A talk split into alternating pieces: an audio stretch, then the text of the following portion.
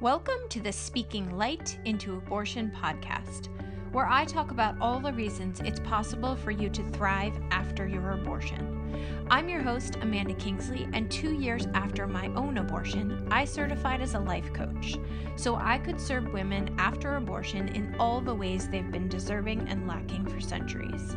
Consider this your launchpad for finding strength and community in yourselves and in each other. Hey, friends, in case you missed it, last week I announced a new workshop series from February to November. You are welcome to join one workshop or all the workshops. You are welcome to join them one at a time as you see fit or as fits in your schedule. I do have them priced at a sliding scale um, for lots of reasons, so you're welcome to take advantage of that. And I also have a group discount for anyone who wants to purchase all 10 and just go for it and commit to meeting with me and whoever shows up to these amazing workshops um, for the entirety of the year. So, there's my long, short introduction before this week's podcast. I'll probably leave this in for a couple more podcasts until we get rolling. I'll also put a link um, in the show notes for a little while so that you can access those. But I'm really easy to find and you're really easy to private message. So if you're having any trouble, send me a message and we'll make sure you get what you need. Spread the word. Thank you for being here. And I love you all so much. All right. Another podcast week. Really important topic this week. I'm super excited to welcome Sherry Price as a guest. Thank you for being here. Thank you, Amanda. Um, um, I have never stepped into territory of over drinking. But what I love about the work that you do is that you talk about stopping over drinking versus stopping drinking completely. And I think that's really attractive to a lot of people, especially my audience, um, who I think abortion can be for some people a traumatic or like some kind of like event is right it can be very emotional and people want to drink it away make the feelings go away ignore it all so i'm really excited to have this conversation with you i'm going to let you introduce yourself because i think that always comes out better so i'll let you introduce yourself and your work but um I think it's really important that we talk about what are those like, what is happening in your brain when you're over drinking versus just drinking? Because I think pushing away the feelings with alcohol is really, really easy. So I have lots of listeners who are doing that.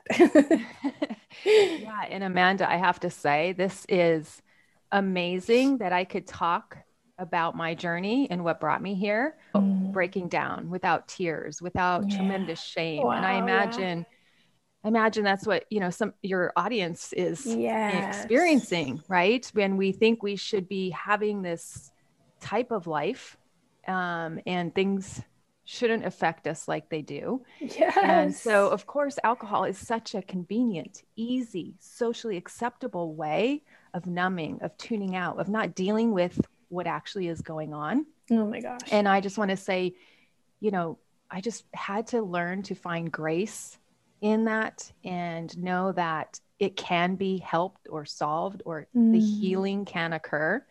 So, um, uh, just to give you a little bit of history of myself, I was trained as a pharmacist, mm. practiced in mm. critical care, the pharmaceutical industry, did all the things, started my own company, wildly successful beyond my dreams. Mm. I have a mm. wonderful marriage. I have a daughter. Like, from the outside and on paper everything looks beautiful and perfect mm. and like the definition of you know the american dream and success and whatever um, but you know the stress was starting to overcome me with my business and then becoming a mom and i also felt society has this way of talking to us moms that wine will help um wine sure it does doesn't at the end of the day right and i didn't think anything of it while i was doing it and doing it on play dates but then there came that point where i noticed it was all the time it was mm. trick-or-treating and i have the tumbler and it's looking at christmas lights and i have hot cocoa that's spiked you know it's like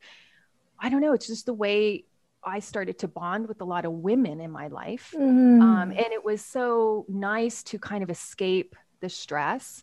And I have a Mm. daughter with behavioral issues and spectrum things. And, you know, there comes all of that emotion what to do? Am I the right mom? Like just second guessing.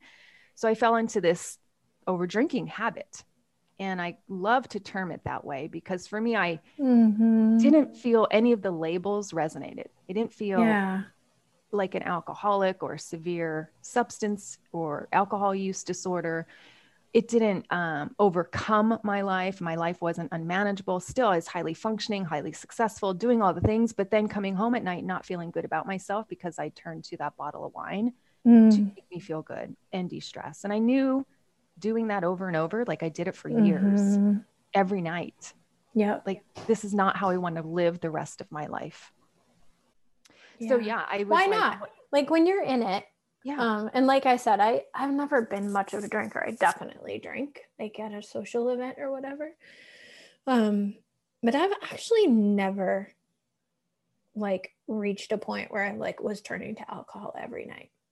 That being said, in the pandemic, more than any other time in my life, I can see that feeling where I'm like, oh my God, just get me a beer, get me a glass of wine, right? For me, it's all Mhm. the things, whatever.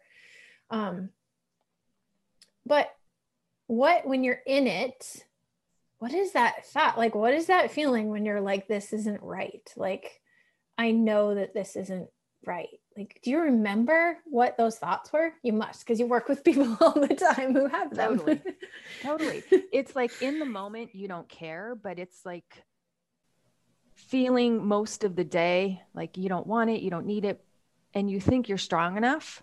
Right. And and I call it that 6 a.m. self Oh, versus your 6 p.m. self. yeah. It's like you wake up in the morning and you're like, oh, I can't believe I did that again. I don't feel so good. I mean, maybe you're not. Some Mm. people are hungover. Some people aren't hungover because their tolerance, but they just feel like, why did I drink so much? You've got the mental fog. Um, it leads to weight gain, poor snacking choices or food choices once you get started. Um, and it just feels like you're not making the choice to have it almost like it's starting Yeah. to control you. Like you make the choice for the first drink and that's all you really think you want to have. But then you get started and it's almost like, oh, I finished the whole bottle. How did that happen? Yeah. So it's that internal knowing in the morning. Okay. Oh, this makes so much sense. Yeah, Yeah. what drove me nuts is by 6 p.m., like that commitment to not drink Yes. was totally gone. All I can think about is how can I how can I get it? Uh, but I'll only stick to one glass, right? It's the same conversation day in and day out. Wow. So it's just this like roller coaster of mental strength and weakness. I mean, I'm air quoting, but whatever that means. And I think it's because you have wow. don't for me, I never had desire for it in the morning. Mhm. Like I wasn't a morning drinker, even on weekends, right? I may start earlier, but I would never start at like 8, 10 a.m. Right. Not unless it was like a, you know, celebration and mimosas or, you know, Yeah. something like that, but Yeah. nothing, you know, routine. Um, but then it's like you program your mind and your body to expect it. So your desire just starts to kick in around the same time of day. Right. And so then you're feeling like you're just driven by desire and the thoughts of, I Mm. want it. That's so interesting. So oftentimes it starts driven by like a, a desire for numbing, right? Like it's it starts with a want to numb. For you, it was stress. For my listener, it might be numb the feeling of having just had an abortion or whatever, or end of a relationship. All these things happen. or you're Um, just disgusted with yourself, right? Or yeah. yourself or disappointed. Like I'd be disappointed I couldn't help my daughter in some fashion or, you know, right. So it's Yeah. So it's like feeling. starts with this numbing, but then it turns into when it turns into a habit, it's like actually becomes this like habitual desire. right, That's really interesting. right. And that's where you feel like you're out of control. Mm, And that's where it felt scary to me because yeah. most of us like to be in control of our actions. Yeah. Right. So that feeling of, I don't know why I keep doing this. I don't know how to break this habit. I don't know why this keeps happening to me. I mean, here I am in healthcare. Mhm. that was another level of shame because I'm like, I tell people not to drink when they take this medicine, or I'm in healthcare. I should know better. Yeah. Yeah. Wow. Yeah. Okay, so let's talk about the shame thoughts because you nailed it, right? Like for you, those shame thoughts and overcoming them and all of that work is like probably relevant to this audience. Yes, very relevant to yeah. this audience, right? So, um, how do you work through that stuff instead of having a drink? How do you do that? Like, where do you even start? Yeah. So, there's so many different avenues you can do, I feel. There's not one right approach. For me, it was being willing to see mm-hmm. that the shame was holding me back. And yeah. I know that there's so many avenues you could take to do that. Like for some people, it, it comes with sharing it with a loved one, um, mm-hmm. sharing it like I shared with, you know, my close circle. Um, but sometimes that may help. But in my case, it didn't because most of society thinks once you get to an over drinking habit, uh, it's an all or nothing approach. Mm. And yes. that wasn't at all what I wanted for the rest of my life. I didn't want to avoid alcohol. I didn't want to right. like wear a label. Like, um, so I still felt stuck. I still felt like that's so true. Because when you're in it and you're in that habit in particular and you know you want to break it, you definitely think, like, okay, well, I either just have to stop completely or I just stay and become an alcoholic or maintain this path, whatever. Exactly. So true, all or nothing, which is like hmm, what I talk about with my audience all the time right or wrong, good or bad. the, yes. Right. But yeah. And I think that's why I knew I loved your approach, which is stop over drinking. Um, but now it makes even more sense that it's like, you know, we are so programmed to be like, you either have to do it or not do it.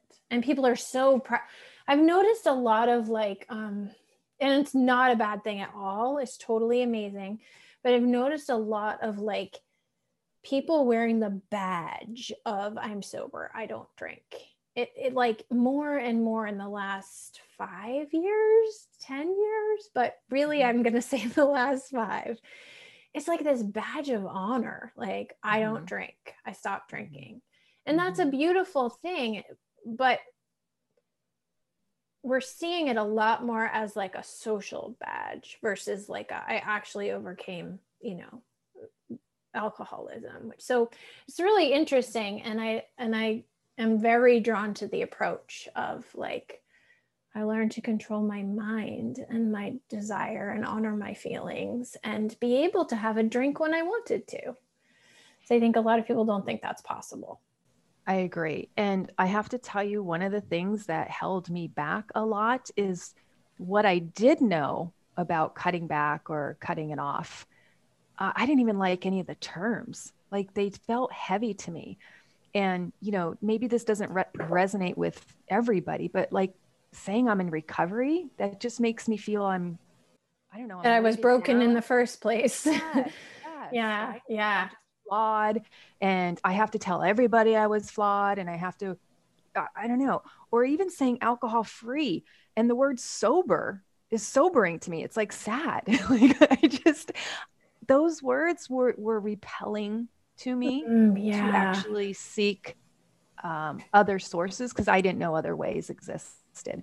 So for me, I won't I don't. Right. If you're not attracted to the word sober, you're probably not going to follow the steps to get you there. Exactly. and I don't claim to be alcohol free. And, and that's great for people yeah. who want to be. And I know there's this new movement to be sober curious, right? So, what is it like to? Oh, I haven't back? heard that one. Yeah. Um, there's sober curious is the term. And I know certain bars are starting to open up and be more about um, bitters and, you know, alcohol free drinks. So, there's this trend movement going yeah. that way. Yeah. Um, but I just didn't want to talk about any of the labels. I just wanted to be kind of labelless mm. and just take care oh of it gosh, and leave yeah. it in my past. And I don't know. I imagine your listeners. Wow. Yeah, that really applies too because like I feel like I speak to this labelless audience, right? We're not like pro life for sure.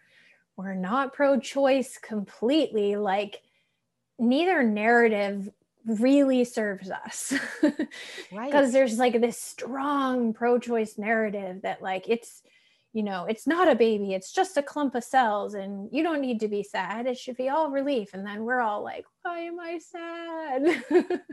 What's happening here? So, that and piece, you know i shared my story with you like yeah i didn't have an abortion but i'm christian Yep. And if I would have become pregnant in a certain period of my life, I was pro choice. I wanted, I know I would end it. And so that yes. really conflicted with my religious beliefs. And how do I make peace with that? And how do I still feel like I'm honoring God? And yeah, it's, it's so difficult yeah. to manage through all that. What an amazing goal to live a labelless life. it would certainly make our minds a lot Is more. A really fascinating idea. I love that. I love that you that you used that language around like the labels didn't resonate. Like they just didn't make sense.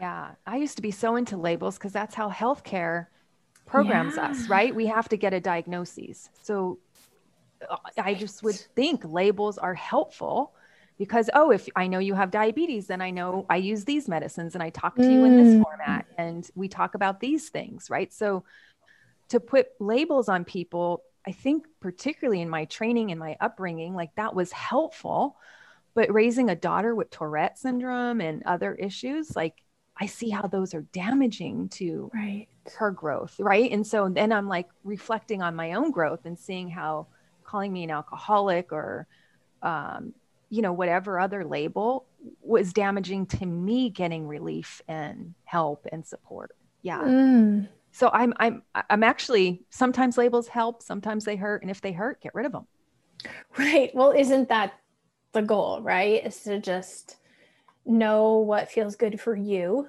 right. and know how to follow that next step. Exactly. like what's the next step that feels good to me? Not to anyone else's story to anyone else's label um, so how do we do that when we have this um, like chemical addiction, right? Like we're we're trying to learn who we are and we're trying to process our our abortion or our story or our relationship or our like whatever the things were, trauma. And we have this like actual chemical shift happening when we hit like open the bottle. Mm-hmm. But we want to know ourselves better. We want to do the work. We want to dive in. We want to follow our inner guidance. Like, mm-hmm. we're that's the part to me where it's like all or none makes so much more sense. Like, it almost is like, okay, well, I get how I would just stop drinking. It would feel terrible, but I get it's very clear. yeah. How do you do that when it's not like so clear? How do you follow yes. that? So I first want to start off by saying I think drinking, like any condition, I don't even want to call it a disease because there's question on that, but like any condition, there's a spectrum to it, right? Mm-hmm. So I do feel strongly that once you get to the end of that spectrum, and you know, we used to say alcoholic, but now they don't use that term. They say severe alcohol use disorder. I do feel really. Yes. know all yes, these things either. derogatory or oh my goodness. taking to it well or okay. stigmatizing, right? So, you know, DSM 5 criteria came out a few years ago and they changed the label. Um, but I do feel those people are going to have really hard time just cutting back. For yeah. them, it, it is just better to stop. Yep. And then maybe reintroduce once you've broken the habit I, and the or not. I don't even know for those okay people. And but that's you know when your life becomes unmanageable you're using additional funds you're stopped going to work like it becomes really yeah. Okay. uh, you need it right? Yep. Totally. well i just got off a consult call with a client and i said to her like part of this process is like are you coming to me and you can't get out of bed and you're not going to work and you like yes. want to hurt yourself? Or are you coming to me like this thing happened and i feel really it feels really complicated and complex and I want to know how to move forward. Um, exactly. so it's kind of like that. Like, where are we at on the spectrum? Exactly. So, okay, you know, yeah. I will certainly not work with those people that feel they need alcohol to function.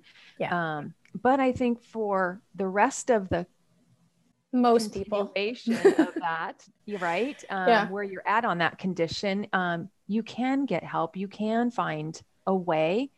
And I like to think of it as how do I want to be with alcohol in my life? How do I want to allow it and not allow it? When mm-hmm. do I want mm-hmm. to allow it and not allow it in a way that serves me? So for me, I never want to drink where I have hangovers anymore, right? That just doesn't feel like it makes me be the best version of mm. me.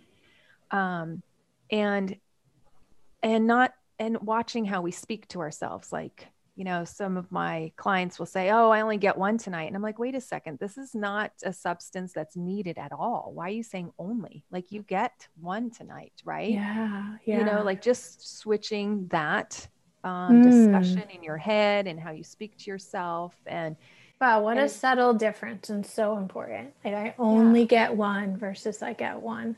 Yeah, I get to have one. My goodness, it's so yeah. different. And it starts to change your desire, which is crazy because you don't think you have power over that, but you really do. Yeah. And once you start seeing you have power over that, that's when you get like, wow, this this is so doable. And I wish I knew these skills prior. Right. And there's so much scarcity and I only get one and like you probably don't even enjoy it.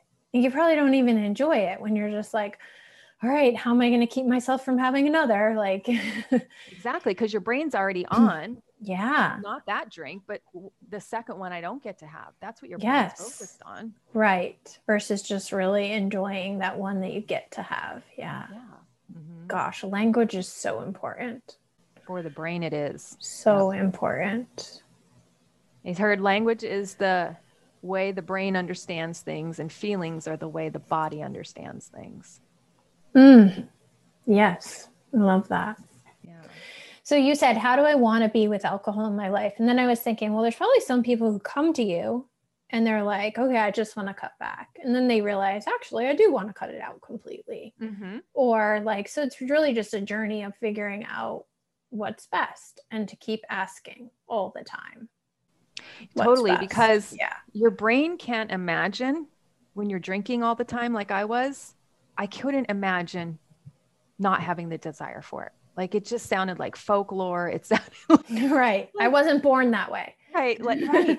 Right. and, and I'd blame it on, you know, the genetics and my family and all the alcoholics, right? Like I'd be like, oh, I can't get there. It can't happen for me. Like that's just not possible. But once your brain starts to see how alcohol really affects you, when you really tune into it, when you really understand why you're doing it, like all that deep work, it's amazing because there are some weeks I don't want it at all and I don't mm. drink at all. And I would have never guessed I could get have gotten there. Never. To a point where you actually didn't want it. Right. Yeah. Yeah. That's amazing. That's an amazing thing to get to. Mm-hmm. Wow. Um, so let's talk about some like tangible tools for someone who's listening and because of their abortion, they have started turning to the drink what what's mm-hmm. like a step one? Now of course every listener is going to be in a different path and working with you is a very good option or me. But right. let's just say they're listening and they're like okay i just want to try one or two things. Yeah. The question's really good like how do i that that question alone how do i want to be with alcohol in my life? Super important. Yeah, yeah. but, but what else can they do? I think before you get there like just really fully love yourself for mm. and understand why you're doing it in the first place. That's you know? so good. Yes. Like I'm in pain. Mm-hmm. Or I'm super sad. Or I didn't expect to have to make this choice. Yes. Or I'm struggling with this decision. Yes. Or um, I just really want us not to beat ourselves up because we'll then turn to food. It won't be alcohol, it'll be something else, right? Like, right. We'll turn to something else be, So, self compassion is where I like to start with all my clients and awareness of just Mhm. being open to it's okay, you're mad. I was mad for a long time that Yeah. I had a daughter with Tourette. I was mad because I Yeah. didn't understand it. I didn't know if I can be the right mom. Why was I picked? I mean, I wasn't mad at her. I was just mad that, Yeah. like, At reality. Yeah. Right. So once I started to ease into, well, I can't change that. So how can I make this and deal with it in a way that it brings me a little bit of peace more each day, more acceptance? And then Yeah. we can start working with a lot of the tools that you work with with your clients. Yeah. And that's so, I mean, how we do one thing is how we do everything. this is mm-hmm. really interesting, right? Because a lot of clients come to me having wished they made a different choice. This is, you know, it's not all. Many feel more like I did, which is kind of like, I know I made the right choice, but I feel crappy about it. Mhm. But many come and they're like, I'm pretty sure I made the wrong choice. I shouldn't have done that. And so we do the same work. It's like, let's let's go back and understand why you made that choice in the first place. Mhm. So easy to forget once you're past it why you got there, right? Like why you decided to start picking up the bottle, why you decided to follow through the, with the abortion. Um, but we it can really serve us so much to just go back and be like get curious about why did i do that let me remember how i was serving like my highest good at that time Mhm. so, And I honestly thought, Amanda, I was doing the best I could with what I knew at that time.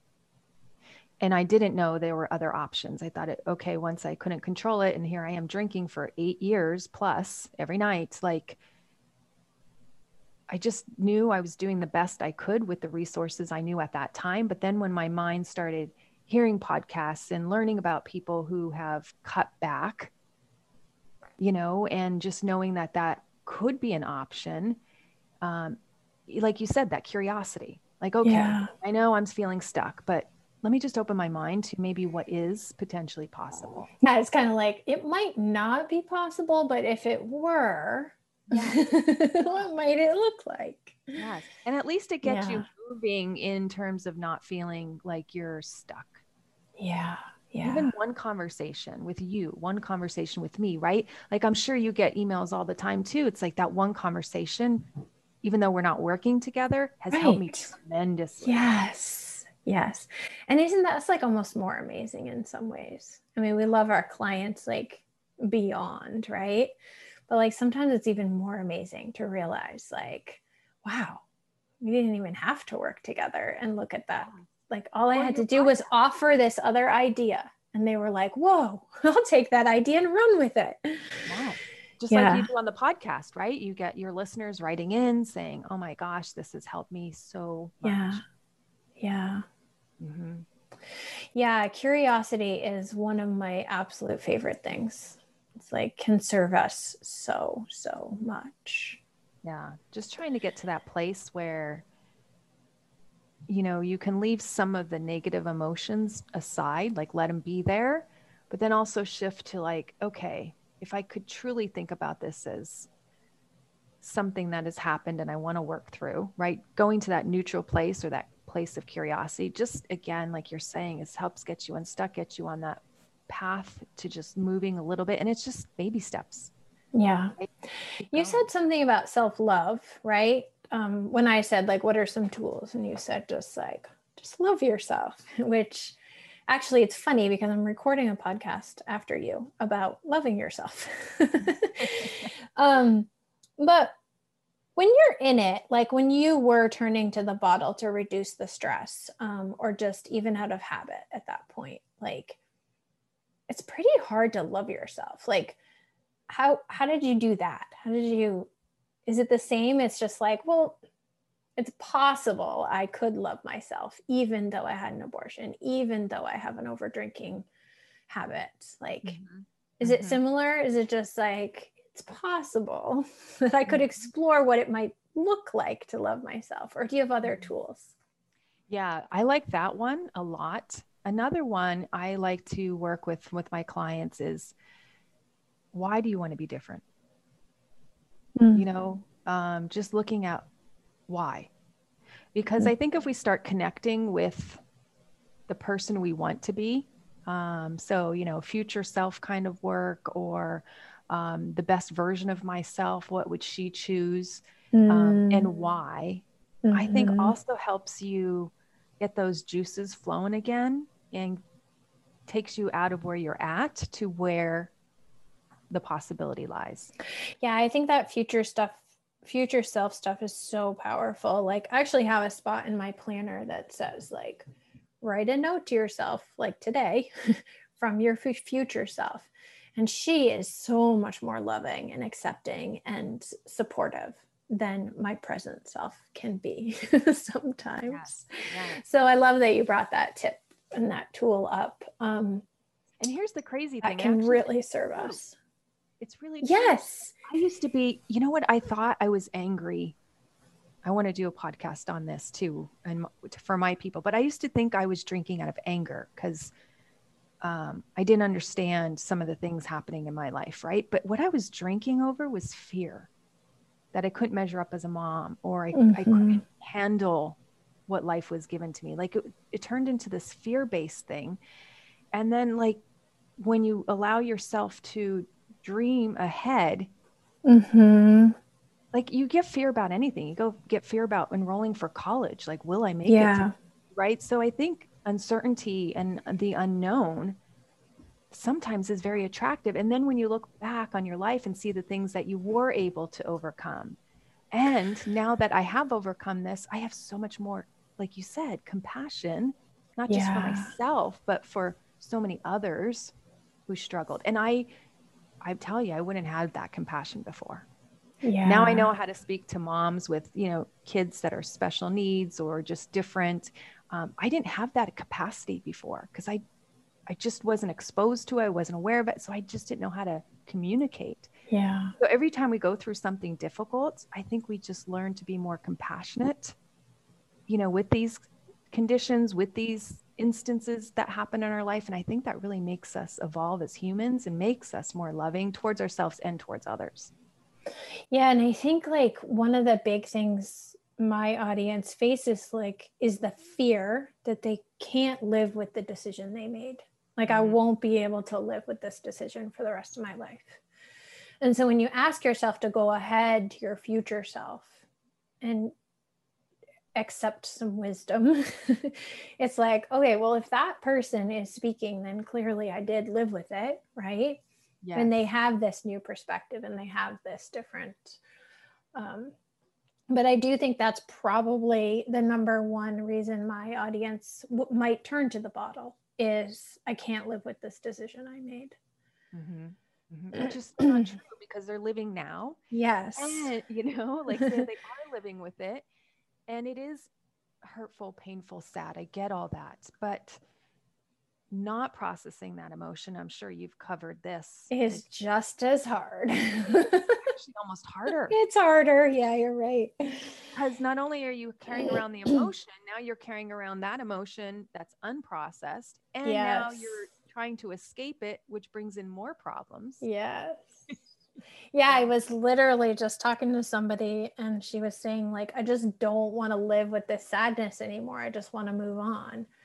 And I was like, well, you are living with the sadness. Like you it's almost like in some ways it's like almost like the pandemic. Like you don't get a choice. Like if the sadness is there it needs to be paid attention to. Like it's just there. So you you know you don't get to choose to not live with it anymore.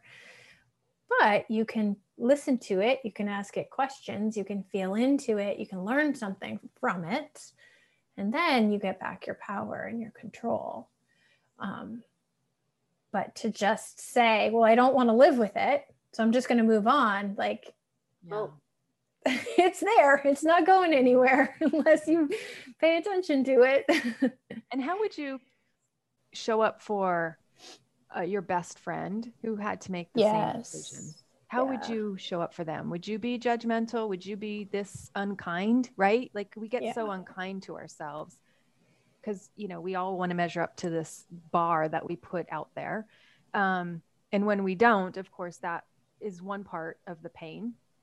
But then if we see other people with a similar walk of life or similar decision or similar um, circumstance, we have so much more compassion for them than we do for ourselves. Yeah. So I always like to remind myself, like, how would I treat somebody who wasn't me, who had to make the same decision? Yeah. I think sometimes it's helpful to choose someone you know and love, like a best friend or a sister or a child. And then Yes. sometimes it's helpful to just pick a, like, how would I treat a complete stranger who came up to me and told me this story? Right. Because we know that sometimes we don't treat our children or our best friend or our sister all that well. but generally, if a total stranger walks up to us and tells us her story and her pain, we handle that pretty well. We have some good advice. Like we we know what to say. Um, so so I think it can go either way. That it's helpful to check in. Like how Mm. would I? You're right. Because when you said it, I was thinking I do that now with my now that my kids are like my girls are teenagers. I'm like, well, what would I say to her if this was if she was in this situation? Mhm. Super helpful. But Yeah. then sometimes it's actually the stranger who you'd be more kind and compassionate this with. is true. this is true. all this to say is just like there are so many ways to look at this and so many ways to heal. And what I say over and over again is just please keep looking. yeah. Please keep looking. Like if you haven't heard what you need yet, please keep listening. Please keep reading. Please keep looking. Because it might just be some tiny little shift like that. Like, well, if it was my sister, I'd just yell at her and slap her in the face. And they're like, well, what if it was a stranger? Oh, like maybe I would do that differently. Right, Um, right. yeah. Yeah. So all of this work, all of this self-discovery, all of this stepping into the best versions of ourselves. It's just a process. Keep going. Yeah, and we only get one precious life. And, you know, it's not to say we're going to be happy all the time, but I think we have a responsibility to ourselves and to humankind, right? To to learn on this journey, to evolve on this journey, not for it to be perfect. Because I think if we want it to be perfect, we're always going to be disappointed. But to realize, hey, things come up and I know I can handle it. It may take me some time. It may take me some resources. I may need to invest. I need to Mhm. know. But all of it is learning and evolving and appreciating. I think you can eventually get to the point where you can appreciate all of it the ups, Yeah. the downs, the pain, because that is life. And if we don't Yeah. learn to appreciate it, we're always going to be stuck. I know for me personally, I'm always like, okay, this is really hard and I haven't figured it out yet. Yes. Would I rather give up or die trying? And I would Mm. rather give up, like keep learning one more thing, taking one more step, one more thing, one more step. Like Right. if I never figure it out, I still would rather take the journey than to just give up now. Yeah. Exactly. Because you're learning something along the way, maybe not Right. in that particular. It's so true. And like maybe you go, maybe you work with Sherry and you're like, I'm going to figure out this drinking thing. And then you learn something else, really, and you apply it to your marriage or your career. And you're like, well, I never figured out the drinking thing. Not that you won't if you work with Sherry, but same thing with me. Like, well, I never figured out the abortion thing, but I certainly set better boundaries in my relationships, or I certainly, like, you're always going to learn something valuable if you're looking. if you're- exactly. If yeah. you're, if you're digging. Especially in. if you're invested in it, right? You're spending the time, Yeah. the money, and you really Yeah. want it. It what does that quote say? When you're ready, the teacher appears, or something like that. yes. Yes. Yeah. Yeah. And I was really ready. I was really ready to end that shame cycle. Yeah. And I'm Well, sure. Yeah. thank you for being a teacher now.